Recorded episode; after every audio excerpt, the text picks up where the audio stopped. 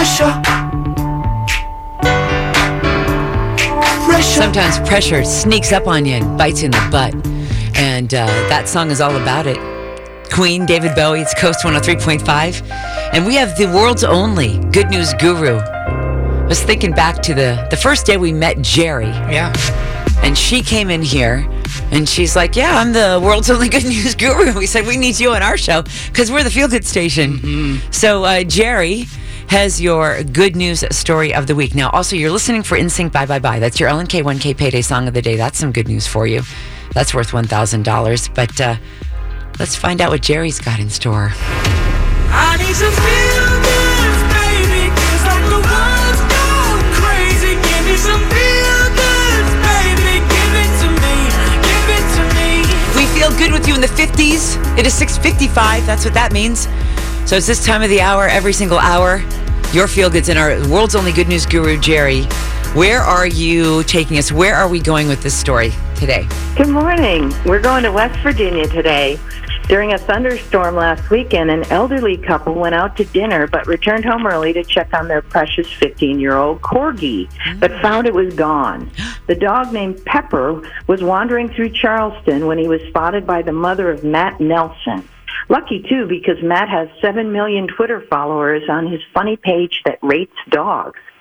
Nelson's mom saw Pepper almost get hit by a car, so she scooped him up, took him home, and her son then tweeted a picture to find the corgi's owners. After they had no luck and also checked for a microchip, they decided to hunt down the dog's owners in the old-fashioned way, putting up flyers in the neighborhood. Mrs. Nelson, for some reason, had a sneaking hunch that the corgi belonged to an old man. Then she saw a senior citizen drive past in his car and told her son that Pepper might belong to that driver and suggested they ask him. Matt was like, Mom, we can't just stereotype. We don't want to ask every old person if it's their dog.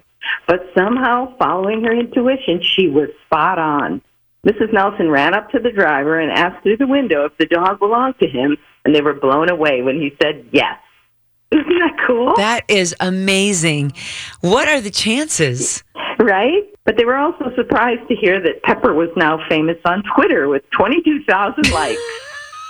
They said apparently Pepper has gone viral, which old people like us don't understand. Oh, God. Jerry, we love your good news. We love, the way these stories come together and that you're here with us every week.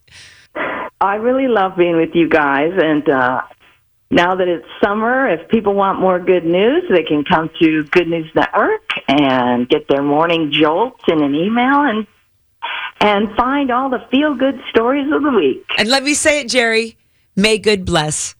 Excellent, Ellen. Thank you, Jerry. I love that story.